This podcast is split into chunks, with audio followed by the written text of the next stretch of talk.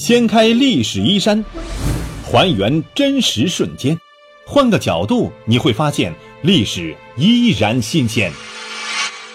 历史趣谈，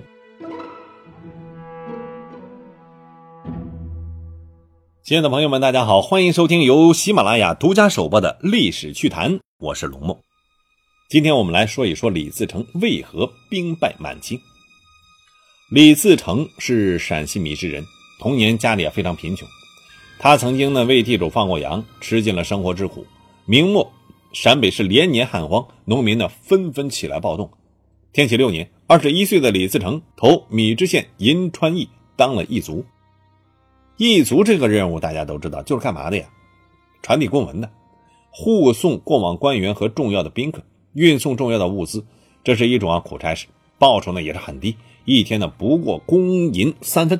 在明代十里制铺，六十里制驿，但驿站这个公家设施呢，却成为了官员谋利的工具，常常是啊，呃，以损公肥私。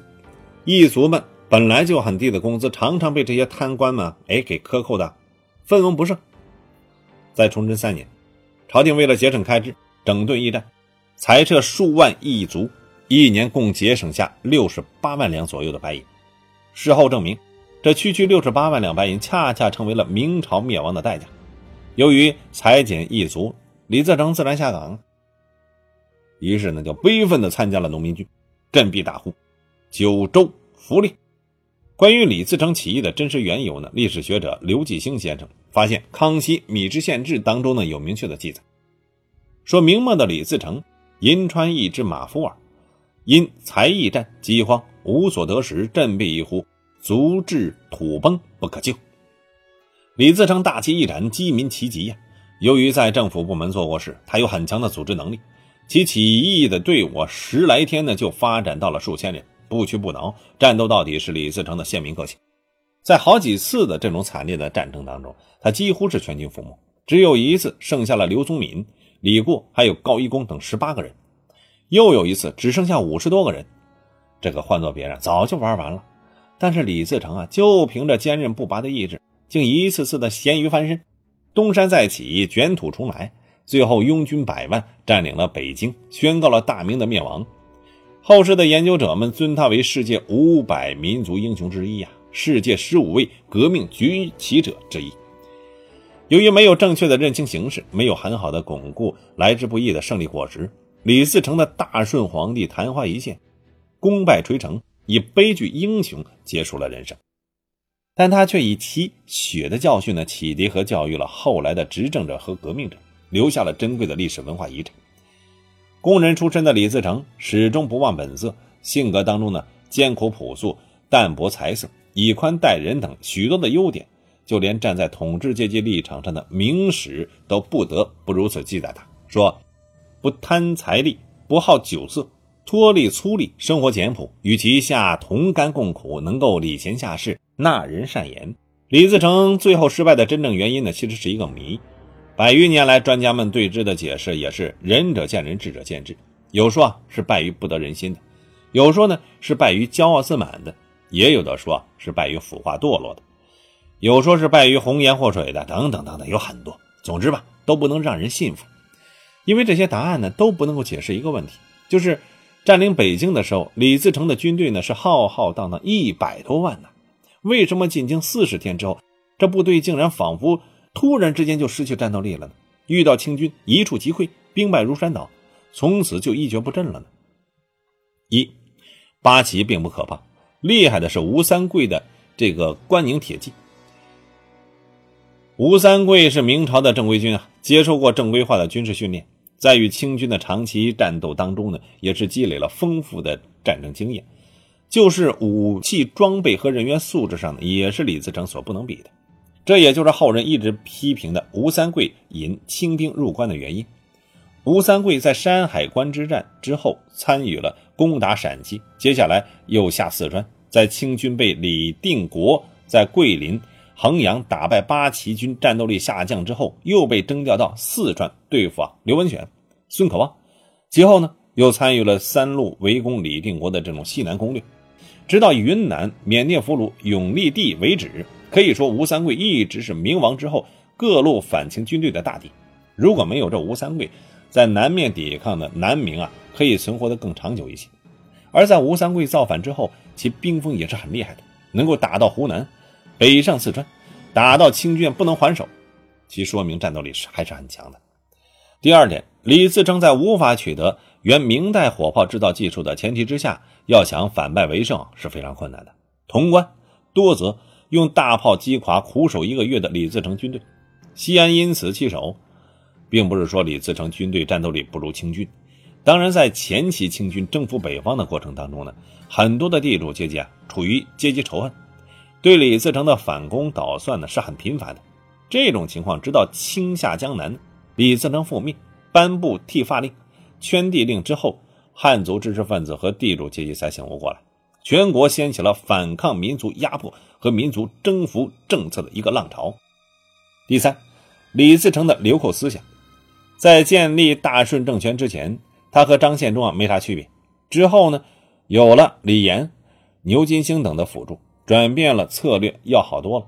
但是在北京败逃当中设置了两道防线，没有防住清兵杀了牛和李后的过程当中呢，他还是带有一些流寇的思想，比如说放弃好好的根据地襄阳，老想着下江南杀这个豫乃南明，他这种做法就和穷途末路的金呢一样，打不过蒙古。就去抢南宋的地盘，以苟延残喘。其实他不知道，清军啊早已经把目标对准他了。他不去联合南明抗清，反而打南明的主意，其实是很悲哀的。顺便提一下，入关的清军为什么那么强大？除了吴三桂在起作用，沿途参与最多的应该是汉族的地主。那些人出钱出人，迅速武装起来，加入清军队伍，就形成了绿营。要说八旗那么点人，怎么可能占领那么大的中国？所以啊，这也是山海关之战地位那么重要的一个原因。以前有这个关，满人进入中国，哎就不方便，更别说是取得关内的地主支持了。清军啊也不可能迅速壮大。同时呢，也说明了吴三桂确实他就是一个卖国贼。还有第三点，就是李自成自己缺乏谋略。他没有像刘邦那样有一个好的军事张良、陈平，也没有韩信那么善于谋略的军事家，也没有像朱元璋那样有刘伯温和大量能征善战的兄弟将领。第四点就是鼠疫了，这也是最重要的。阅读历史研究五十年的论文集当中呢，曹树基有关科学论证有一篇文章。我们看完这篇文章之后呢，你就会豁然开朗。原来李自成并非是败于满清。而是败于当时肆虐横行的鼠疫。明末那时候呢，是流行鼠疫的。李自成进京前后，北京周边的地区已经流行鼠疫了。有一些文献呢对此有记载。鼠疫这个东西是一种烈性的传染病，致病源是鼠疫杆菌，主要是传播于人、跳蚤还有鼠，它们之间。这种特征是什么呢？就是淋巴结肿大，死了之后啊，这皮肤发黑。研究就表明，鼠疫每次传到一个新的地区的时候，由于当地人和这个老鼠以及跳蚤呢都没有抵抗力，这个死亡率是非常高的，传染性也非常强，死亡率啊是高于百分之五十。有文献就说，七世纪欧洲首次鼠疫流行死亡率是超过了百分之七十。由此可见，鼠疫是一种极易流行的、死亡率很高的，而且是难以控制的可怕的疾病。李自成。他这个军队在农历三月进入北京，有关文献记载，崇祯十六年秋天，鼠疫已经出现在了北京一带。只因为冬天气温低，鼠疫传播比较慢。三月春暖花开了，桃红杏白，跳蚤、老鼠开始啊趋向于活跃了，大规模的鼠疫就自然爆发。由于鼠疫的这个传染死亡率很高，崇祯的御林军呢，短时间之内就失去战斗力，这也毫不奇怪。李自成因此没有遇到大战就能够占领北京。李自成大军进入北京之后，他也赶上鼠疫了，这自然战斗力也是大减，当然打不过清兵啊。所以说，其实当时清兵的这个数量远远是低于李自成大军的，并且呢，兵败因此成了鼠疫的一个传染源。文献记载，贼过处皆大疫，因此李自成虽然此时是财雄天下，可以大规模招兵买马，但是新兵入伍，他就感染这鼠疫，马上就失去战斗力。这兵力再多也没有用，始终无法抵抗满清的这种虎狼之势，鼠疫蔓延军营，而且长时间的无法摆脱。李自成的精神是遭出了毁灭性的打击，因此痛失江山，并一蹶不振，无可奈何花落去呀。那么，为什么清兵就没有患上鼠疫呢？欧洲人在研究十四世纪欧洲鼠疫的时候呢，从留下的壁画以及文字当中发现，在鼠疫大流行当中，有支骑兵幸免于鼠疫。得出的结论是，鼠疫经跳蚤传播，跳蚤讨厌马味，所以骑兵不被鼠疫传染。众所周知，八旗铁骑威震四方，清兵主要是骑兵组成，所以是不会传染鼠疫的。尽管有几十万军队，但未患鼠疫的清军战斗力自然在深受鼠疫困扰的李自成大军之上。这个数量，这个时候并不能够起到什么作用。鼠疫是当时中国人啊不了解的一种新型的烈性传染病。没有人了解，自然也没法医治。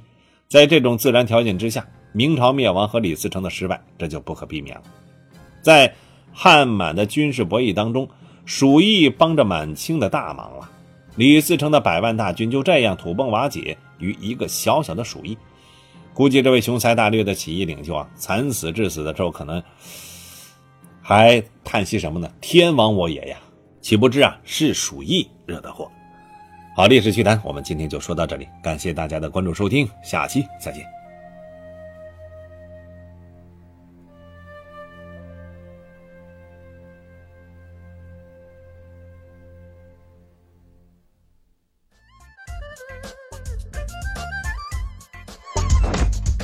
掀开历史衣衫，还原真实瞬间，换个角度你会发现，历史依然新鲜。历史趣谈，主播龙墨，编辑老马，后期混音雨林狼。感谢您的关注收听，咱们下期再见。